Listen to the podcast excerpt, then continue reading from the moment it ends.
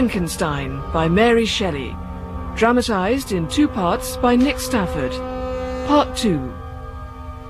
Frankenstein has been brought on board a ship bound for the North Pole. The creature he created has murdered his brother, and a young woman has hung for the crime, while Frankenstein remains silent. He tracks the creature to the mountains.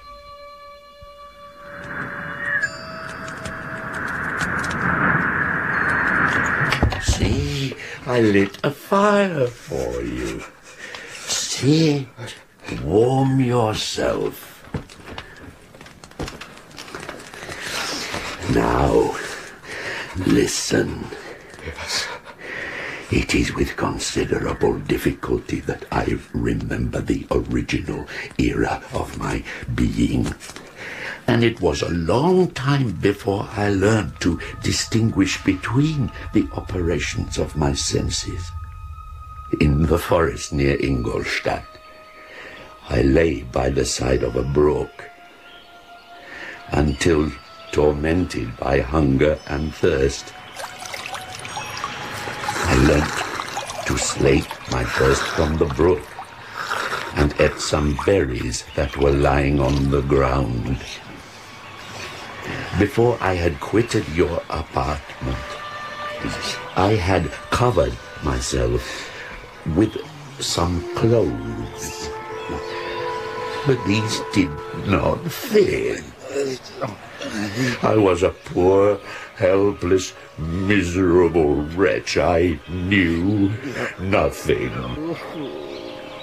Soon, a gentle light stole over the heavens and gave me a sensation of pleasure. I struck off through the wood toward the rising sun, at length discovering open country. In the distance, I perceived a small hut, a sight new to me.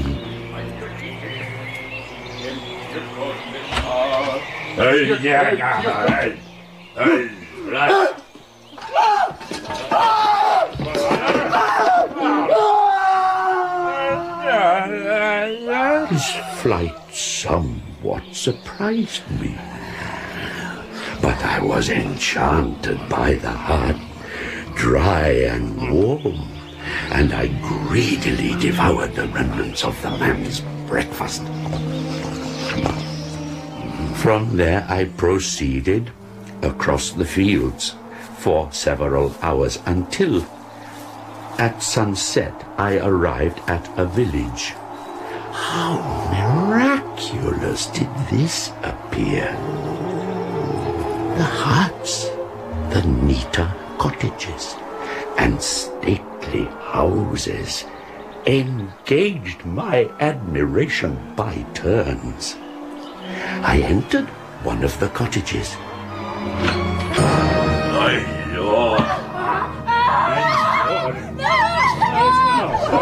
What's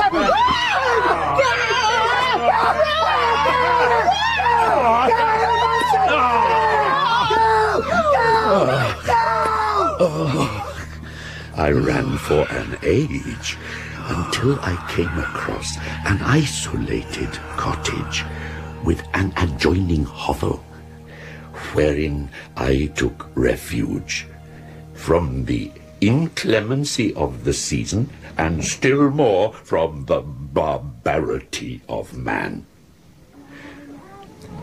Fixing my eye to a crack in the door, I spied a small girl, meanly dressed in a coarse blue petticoat. Her fair hair was plaited. Agatha? I'm going for milk, Felix. Don't be long. The young man entered the cottage, and turning in my hovel, I found another crack through which I could spy the interior.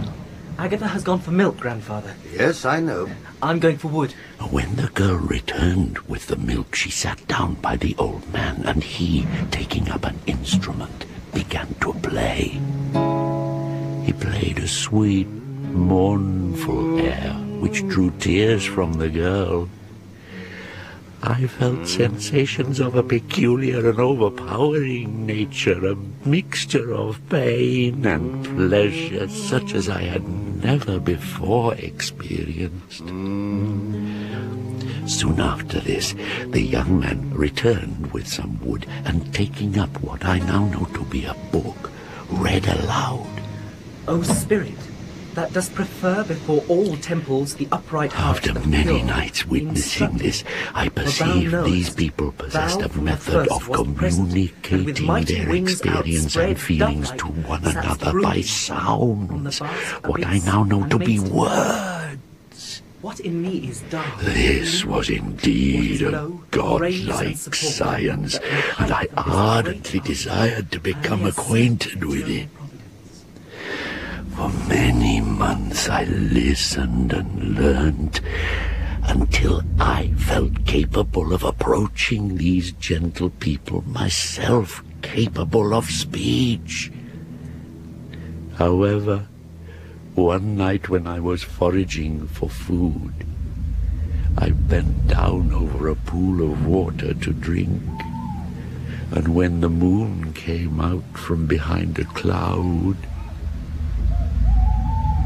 I twisted, thinking something fiendish behind me. There was nothing. Again I looked behind me, not comprehending what I saw in the pool. Oh, no! The first word I uttered. No, no, no!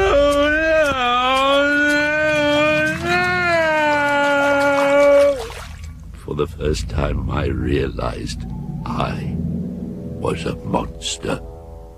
What was I? Why was I different from all the people I had seen? I had no idea until I was able to decipher these papers. My journal. Accursed creator! Why did you form a monster so hideous that even you turned from me in disgust? Still, there was one man who might not turn from me. The old man next door was blind.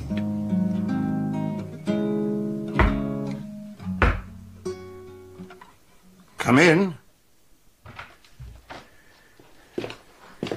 Pardon this intrusion. I am a traveller in want of a little rest. Enter.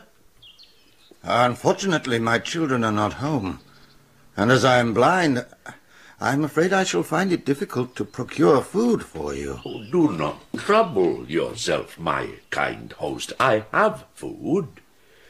It is warmth and rest only that I need. Where do you travel? I am going to claim the protection of some friends whom I sincerely love, and of whose favour I have some hopes. I wish you luck. These amiable people to whom I go have never seen me, and know little of me. I am full of fears, for if I fail there, I am an outcast in the world forever. To be friendless is indeed to be unfortunate, but the hearts of men, when unprejudiced by any obvious self-interest, are full of charity. They are kind, but where they ought to see a feeling and kind friend, they may behold only a detestable monster. Where do your friends reside? Near this spot. I cannot judge your countenance, but there is something in your words which persuades me that you are sincere. From your lips first have I heard the voice of kindness directed towards me. Oh, come now. My grandchildren return. You and your family are the friends of whom I speak.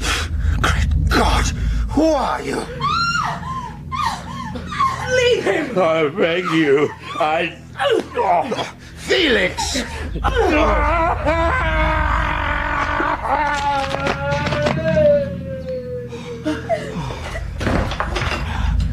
That branch! The monster broke it as if it were a twig! Monster? Cursed, cursed creator! Why did I leave? Why in that instant did I not extinguish the spark of existence which you had so wantonly bestowed? No! Do not be frightened. I shall not harm you. When night came, I wandered in a wood, no longer restrained by the fear of discovery.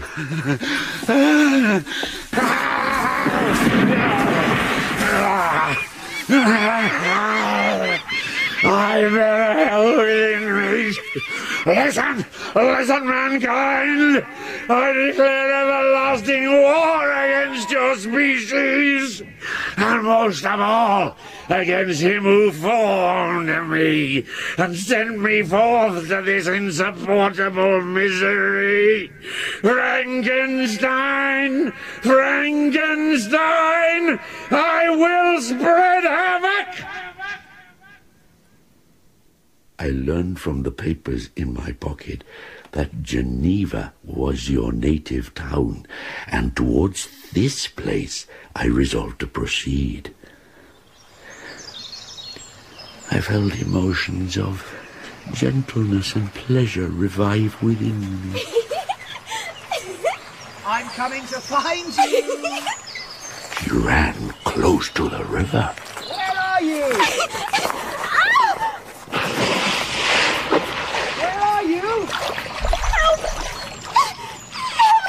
Hold on! I have you.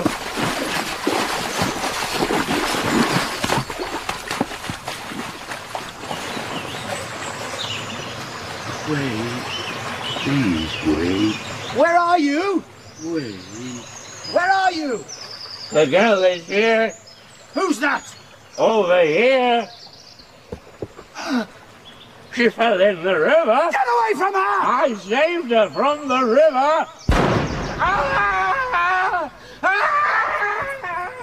I had saved a human being, and my reward was to writhe under the pain of a wound which shattered flesh and bone. After some weeks, my wound healed, and I continued my journey. It was evening when I arrived at Geneva, and I retired to a hiding place in a thicket in a field, slept, and was awoken by the approach of another child. A beautiful child.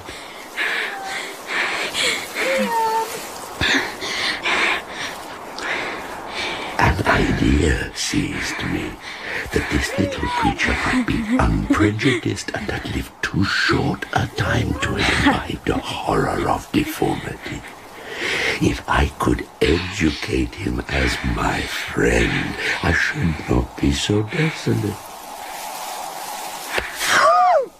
Child, I do not intend to hurt you. Monster! Ugly wretch! Let me go! You wish to eat me! Or tear me to pieces! Listen to me. Put me down, or I will tell my papa. You must come with me. Hideous monster, my father will punish you. He is powerful. He is Monsieur Frankenstein. Frankenstein? Yes, Frankenstein. See, the name frightens you. Tell me, has your father lived in Ingolstadt? No, that is my elder brother, Victor. He will punish you as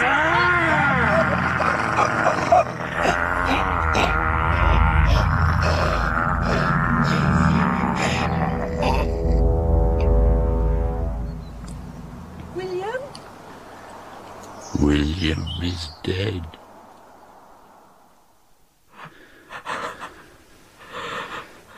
And the locket. Locket? Around his neck.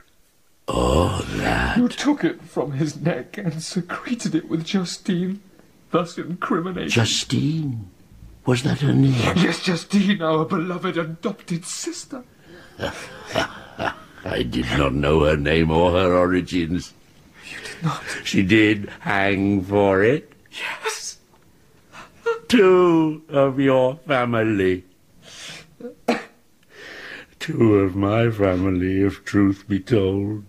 Your family? Well, if I have a name, it can only be Frankenstein. You are my father. The locket, it contained the portrait of a most lovely, benign woman. Another Frankenstein? My mother. She would not have looked so benignly upon me, or you, had she known what you have done. Leaving the body of William, I took the locket, entered a barn which appeared to be empty. But a young woman slept there, named Justine, it would seem, not so beautiful as your mother, but smiling in her sleep. Here, I thought, is one of those joy-imparting smiles bestowed on all but me. I bent over her sleeping form. Awake, fairest, thy lover is near. He who would give his life but to obtain one look of affection from thine eyes. Oh, my beloved, awake.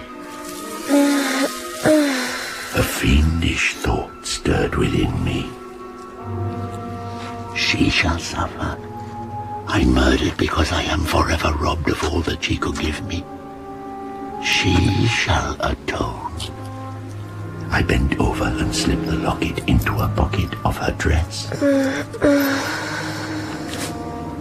I held my breath,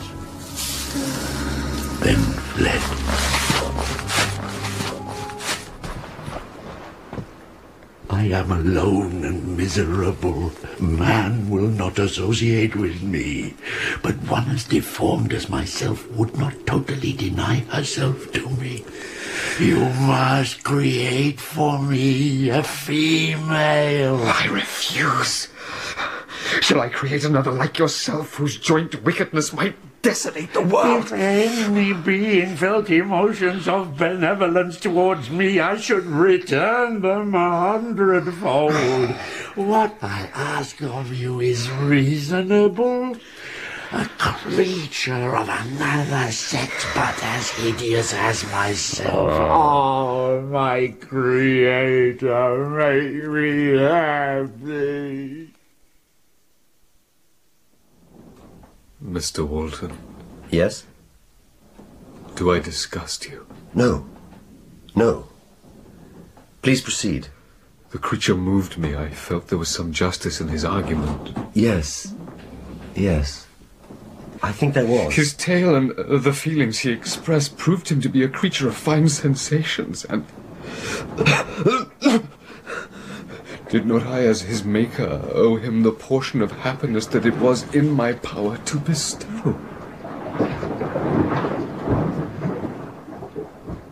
If you consent, neither you nor any other human being shall see us again. We will go to the vast wilds of South America. We shall make our bed of dried leaves. The sun shall shine on us as on man. I see some compassion in your eyes. How could you, who long for the love and sympathy of man, persevere in this exile? You will return and again seek our kindness, and again you will meet with our detestation. Again your evil passions will be renewed, and you will have a companion to aid you in destruction.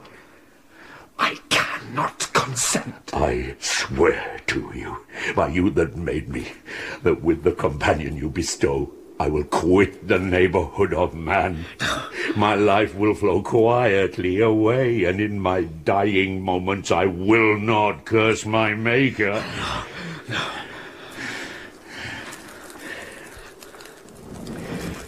Mr. Walton, I felt a need to console him. But when I looked upon him, when I saw the filthy mass that moved and talked, my heart sickened. I cannot truly imagine how he might appear. I had meant him to be beautiful. My vices are the children of a forced solitude that I abhor, and my virtues will arise when I live in communion with an equal. Very well, I consent to your demand. On the solemn oath to quit Europe forever, and every other place in the neighbourhood of man. I swear by the sun, and by the blue sky of heaven, and by the fire of love that burns in my heart, that if you grant my prayer, you will never behold me again. But remember, I shall watch your progress with unutterable anxiety, and fear not but that when she is ready, I shall appear again.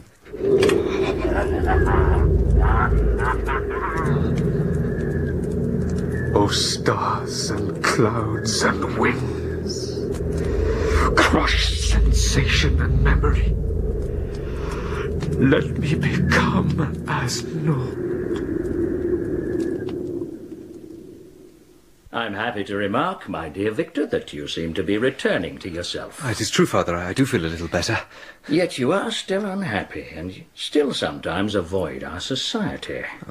I have conjectured on this, and an idea has struck me, which I must put to you concerning the source of your present state. Oh? Do I alarm you? No. What is your idea? I confess I've always looked forward to your marriage with Elizabeth as the stay of my declining years, but now I wondered if you perhaps regard her as your sister without any wish that she may become your wife. Oh. You may have met with another whom you love, and considering yourself bound in honour to Elizabeth, this struggle may occasion the poignant misery which you appear to feel. No, Father, be assured I love Elizabeth dearly. There is no other. Can I ask you? Do you object to an immediate marriage? I have no objection, save a desire to visit England. England? In order our marriage to commence with no hindrances, that I should be restored entirely, I should make such a journey. Elizabeth, it is settled. Father? Victor will journey to England, and on his return you shall be married. Do you sincerely wish that, Victor? Elizabeth, I'm sorry for having been so distracted. Our union is my sincerest desire. I only make this journey that I may be fully restored. And Henry, why not ask him to accompany you, huh? Then we shall know you are safe. You shall write to Henry. Ask him to meet you in Strasbourg, from whence you may sail down the Rhine. And whilst you're away, Elizabeth and myself shall make preparations. Please, Victor, hasten your return.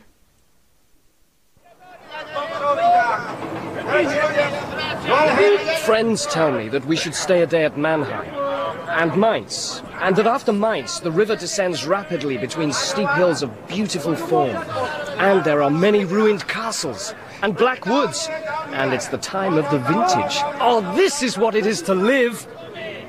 But Victor, why are you so sorrowful? Beloved friend.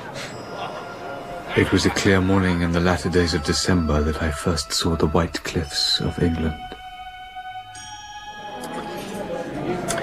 So, Herr Clerval, you wish to learn the Indian languages? Yes, Mr. Hubbard.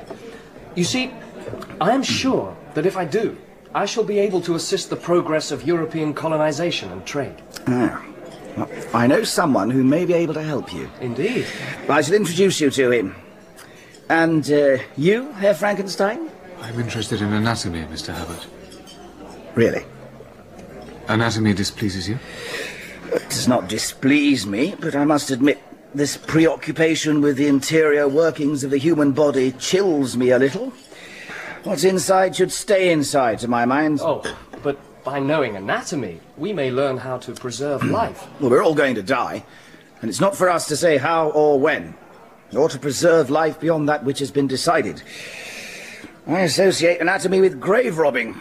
Wrong of me, perhaps, but there you are. However, each to his own. I have the acquaintance of a fellow of the Royal College.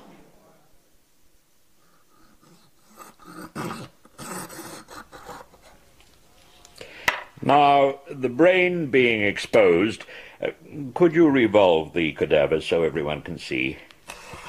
Yes. As you can all see, the brain itself is of a grey colour, with thin pink veins running through. Has everyone seen it in place? Yes. Yes. Good. Now,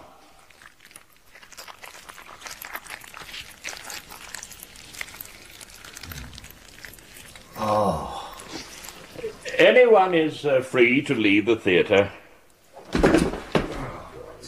Would someone be so kind as to remove and resuscitate him? Yes, thank you. Now, one of my assistants will place the brain in a dish and carry it around for closer inspection.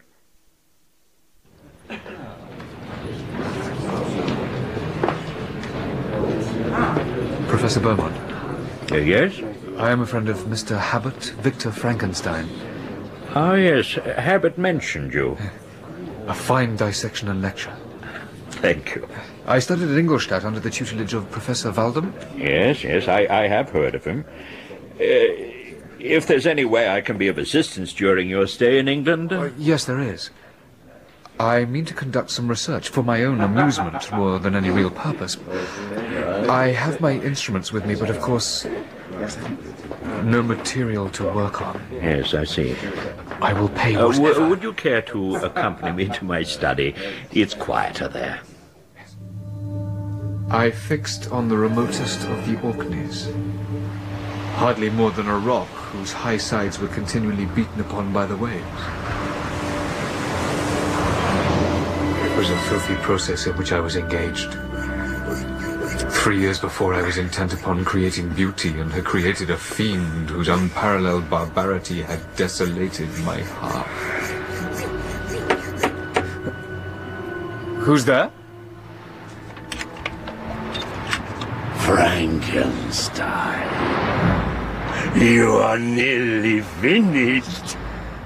A ghastly grin wrinkled his lips as he gazed on me. Oh, bounteous creator, I fall on my knees before you as a grateful son to a benevolent father. See how beautiful she will be. I shall love her, and she shall love me, and we shall be happy. I thought of how his happiness could be the end of mankind. Sickened, I took hold of his as yet lifeless mate.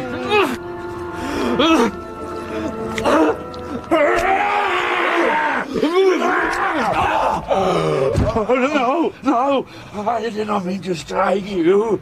Put her back together, please. I love her. Please. You have destroyed her. Be gone. You break your promise. I will never create another. You destroy my hopes. You had sworn to quit the neighborhood of man, but she had not. She might have hated you. She might have turned to the superior beauty of man. You would then have been again alone. She would not. You think she was beautiful? I should kill you. Oh. No, you would be absolved from your conscience. Rebuild her, or I shall make you so wretched the light of day will be hateful to you. Your threats cannot move me to do this act of wickedness. Shall each man find a wife for his bosom, each beast a mate, and I be alone? Are you to be happy whilst I grovel in the intensity of my wretchedness? Henceforth, dearer to me than light or food is revenge. You, my tyrant and tormentor, shall curse the sun that gazes on your misery! Devil, cease! Do not poison the air with this malice! You deny me the right to happiness! I shall be with you on your wedding night.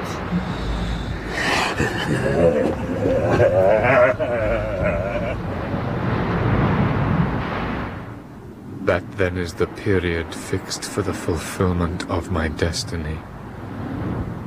In that hour, I shall die. The remains of the female creature lay scattered on the floor. I almost felt as if I had mangled the flesh of a human being. I placed it all in a basket with a quantity of stones. A small port, you say? Just for this evening. It's 10 o'clock. Late to go for a sail. I'll pay. The tricky waters. You know how to sail? I grew up by Lake Geneva. Ah, well, this is the Atlantic. Can you procure me a boat or not? I think I can get you a skiff.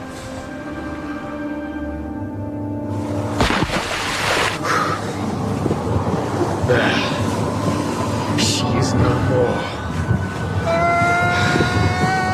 Darkened skies, blow wind, rise waves.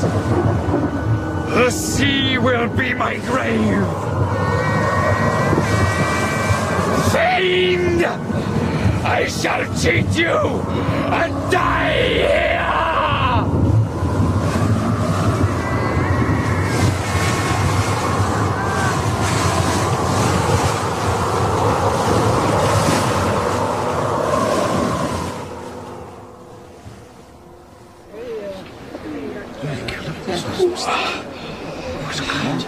Where am I? You'll know that soon enough, but you'll not be consulted as to your quarters, I promise you. Why do you answer so roughly? Surely it is not the custom of Scotsmen to receive strangers so inhospitably. I don't know what the custom of the Scots may be, but it is the custom of the Irish to hate villains. Villains? You must follow me to Mr. Kirwan's to give an account of yourself. Who is Mr. Kirwan? A magistrate. We just walk. We'll follow.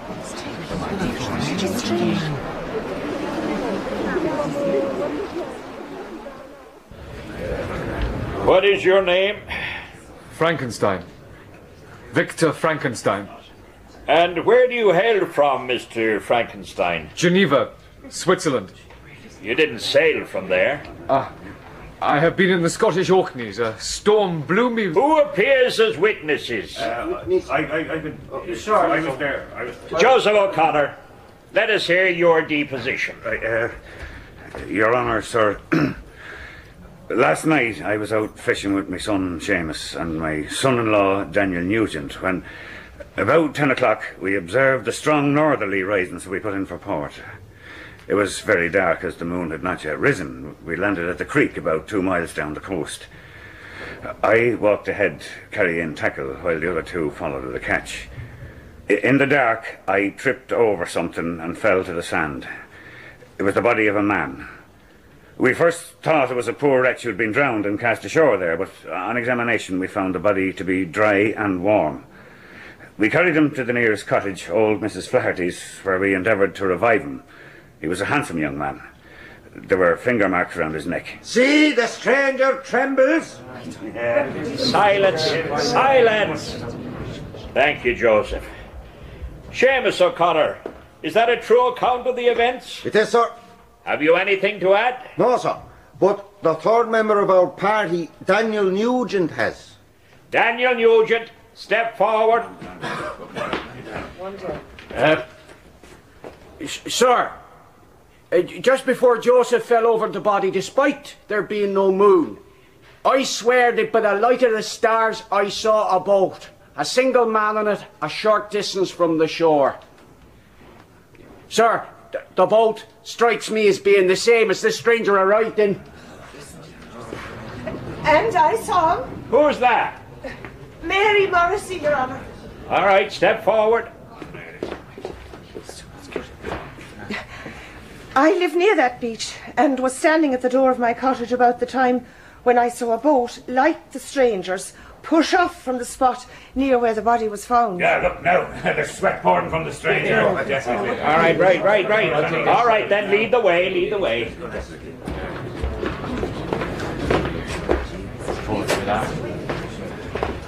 Now, Mr. Frankenstein, I shall enter first, then you follow.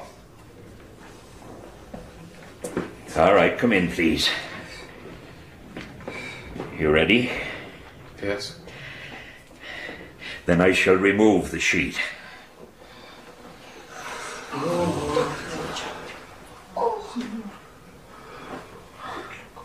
Henry. What did he say? Henry? He said Henry. He's thrown himself in the corpse. Of my murderous machinations deprived you all so life. Is this gentle being lost forever?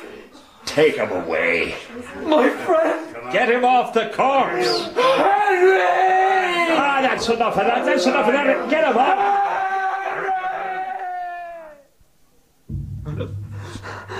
I murdered William, I murdered Justine, I murdered Henry! He's babbling again. Does it all the time. Please, please, help me destroy the fiend. He has his fingers around my neck. Please. He says someone has their fingers around his neck. Please.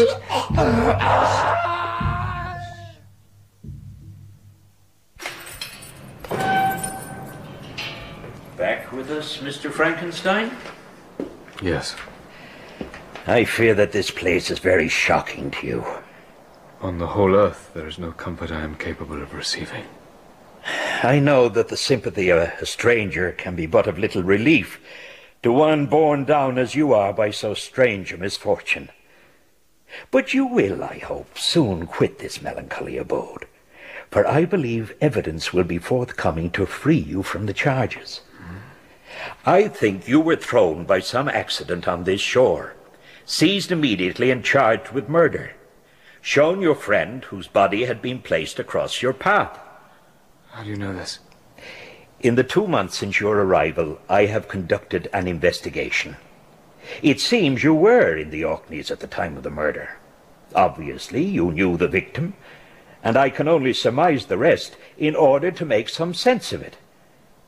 I do not believe it was an accident. Some fiend sought to harm you. Now, have you any idea as to his identity? I cannot think who might devise and be capable of committing such an act. Nor I. However, there is someone to see you. You carried some papers, letters. I wrote to your father. My father? He waits outside. Here? I shall send him in to you.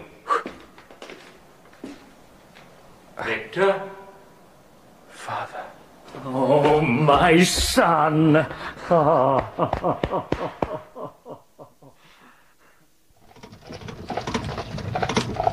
Victor, I know you feel deeply the death of Henry, but I think there is something else. Justine, poor unhappy Justine, was as innocent as I, yet she died for it, and I'm the cause. I murdered her. Victor. William, Justine, Henry, all by my hand. What's the explanation of these happenings? You would think me mad. Victor, you are my son. I wish it were not so.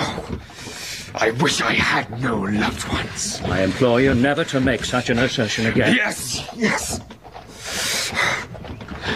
I'm sorry, I am not mad. The sun and the heavens can bear witness to my truth, but I am the assassin of those innocents. They died by my machinations. How is he? See for yourself. Victor? I'm home. Victor. Oh, Victor.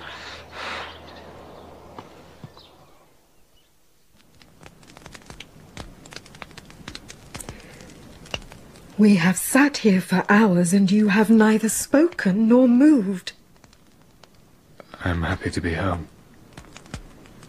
You are thin, Victor, and still a little feverish. You were also thinner. There is something gone from you, Victor. A spark. So much has happened. Too many miseries. Are we to live the rest of our lives like this? You are my only chance of happiness. Yet I have one secret. A dreadful one. What? A secret which, when revealed to you the day after our marriage, will have you wondering that I survive what I have endured. Is that a proposal? A clumsy one. Yes. I will marry you. I shall be with you on your wedding night. Take care! Out in my room! It's been lovely! Take care! Bye-bye! Goodbye, son and daughter! Goodbye!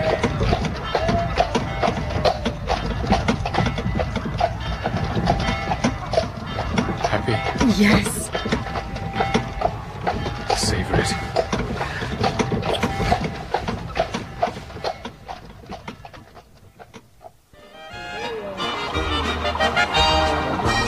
Signor Frankenstein and your wife, we received your reservation. The bridal suite is prepared. Thank you. The musicians, they are Austrians on a tour. They come every year. I'll have someone show you up. Will you take dinner in your suite? Shall we? Oh, yes. This way,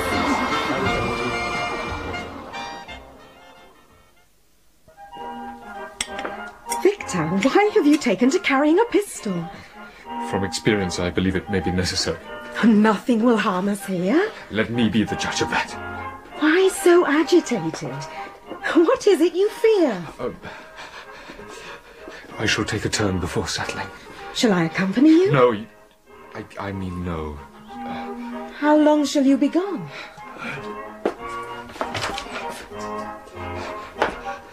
I do love you, Elizabeth.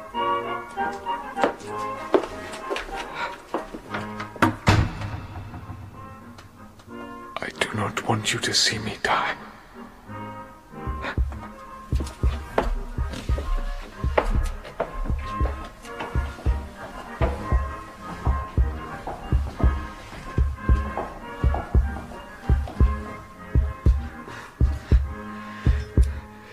Come, demon. It is you or I tonight. Are you behind this door?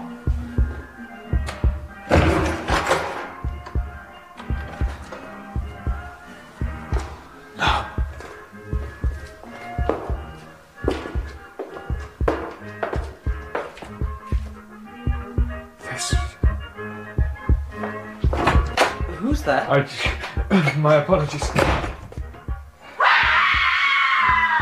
What? Elizabeth! Did you hear a sound? Yes, where did you go? This way! Elizabeth! Dead. Oh. Not so steady now, the hand that made me. Now I shall leave you with your bride.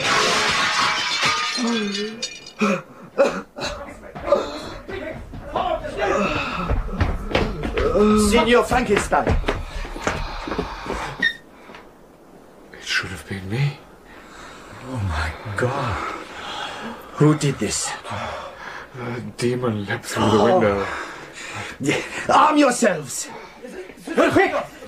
He'll be broken on the ground underneath. He will not. But it is 50 feet to the ground. Where are you going? I have to see my father. I will pay whatever it takes.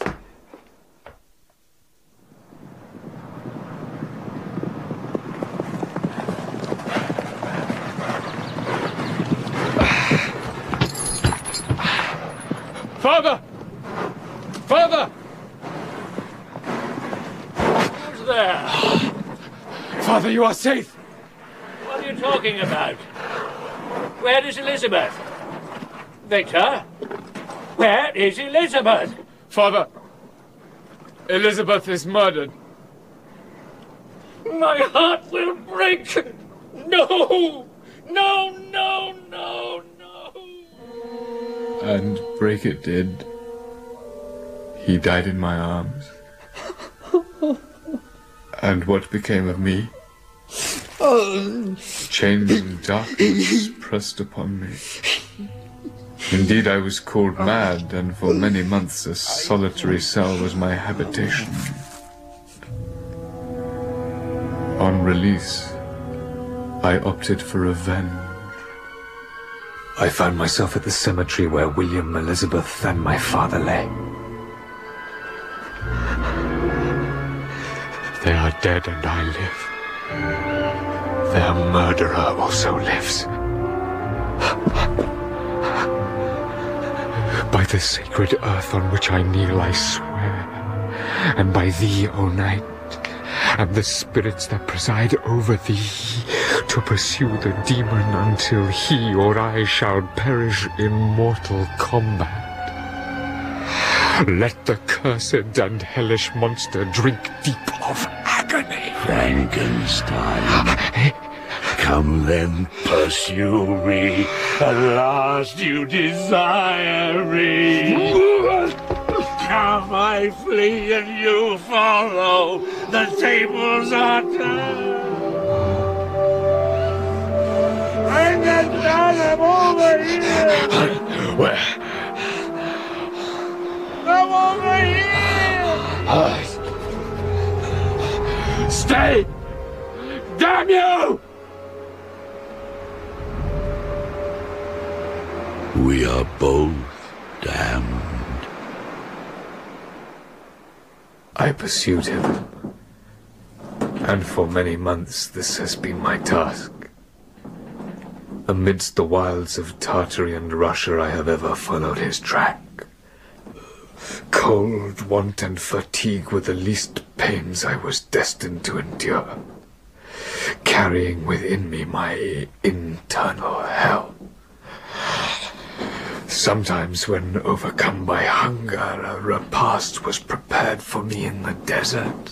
You think he left it for you? Yes. And sometimes he left marks on trees.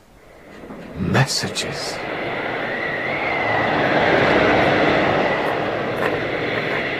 My reign is not yet over. You live, and my power is complete. Follow me, my creator. Find just ahead of you a dead hare. Eat and be refreshed. Come on, my enemy.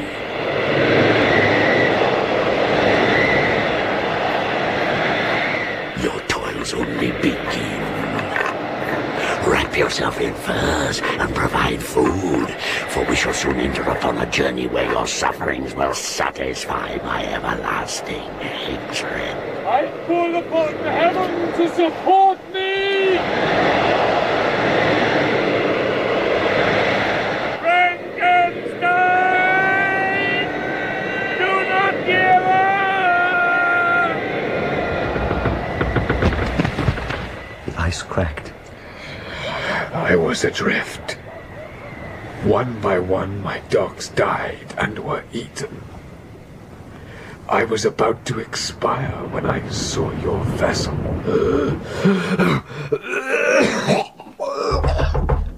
Who is it?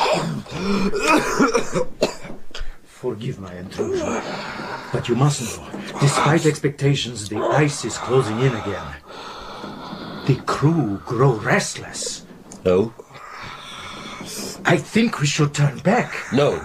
At least consider it before the ice closes completely and we have no choice. Thank you, Captain. I'll come up. Now.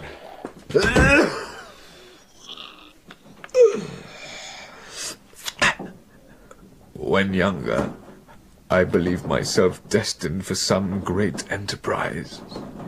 But all my speculations and hopes are nothing. I trod heaven in my thoughts, but how I am sunk, and my task is unfulfilled. Please, after I die, if he appear, swear that he shall not live. Thrust your sword into his heart. I will hover near and direct the steel aright. I shall do. I know you have been writing this down. Tell it truly. Please. How did you make the creature?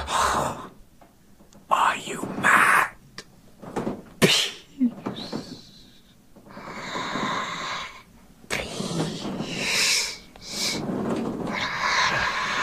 Learn from my miseries, and do not seek to increase.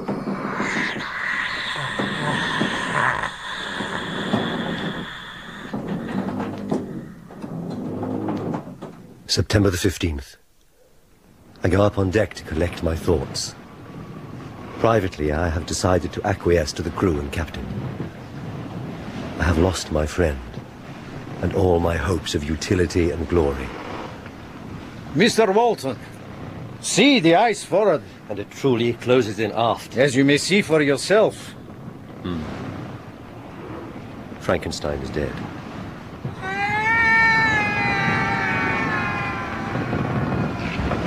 What's that? What's what? I heard something. The wind. I am sorry over Frankenstein. No man could have survived what he has endured.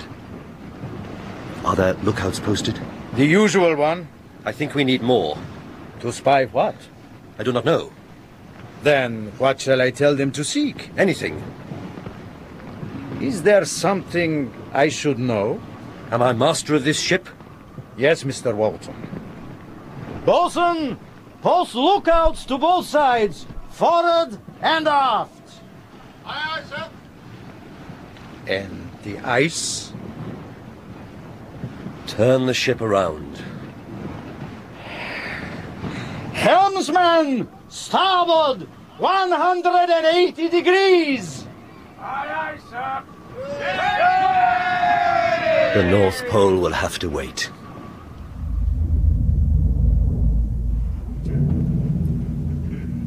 Is the demon here?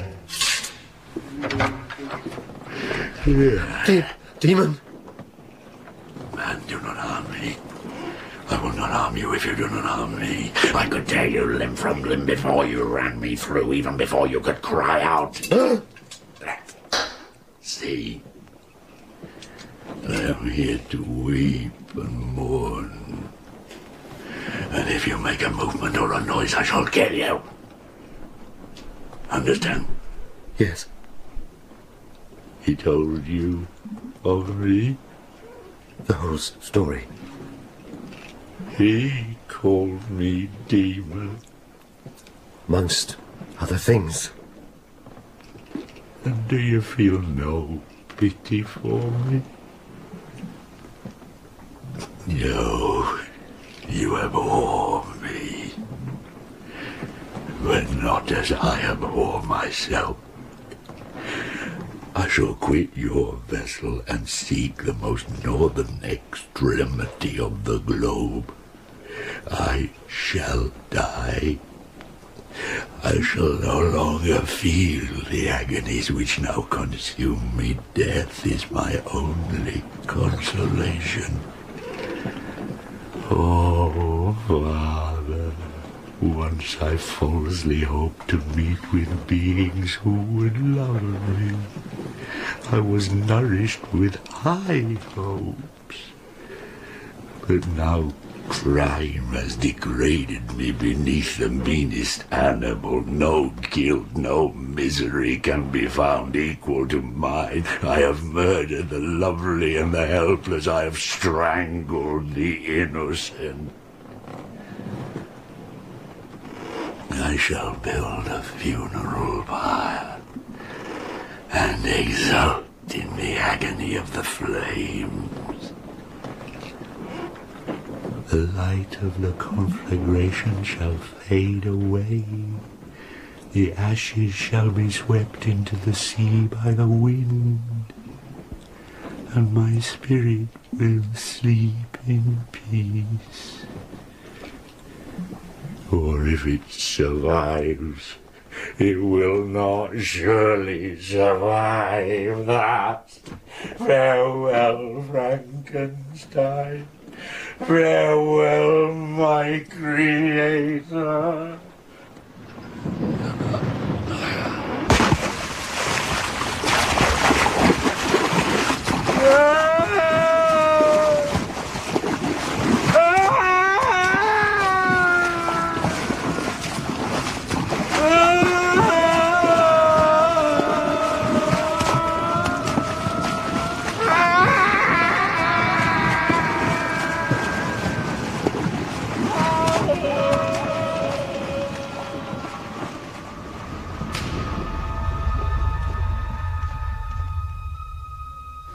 In Frankenstein by Mary Shelley, dramatised by Nick Stafford. Frankenstein was played by Michael Maloney, The Creature by John Wood, and Walton by Philip Joseph. Elizabeth was played by Janice Chambers, Clerval by Paul Panting, Alphonse by Ted Richards, and William by Sam Crane. DeLacy was played by Gavin Muir, Agatha by Deborah Berlin, Felix by Peter Kenny, and Habert by Malcolm Ward.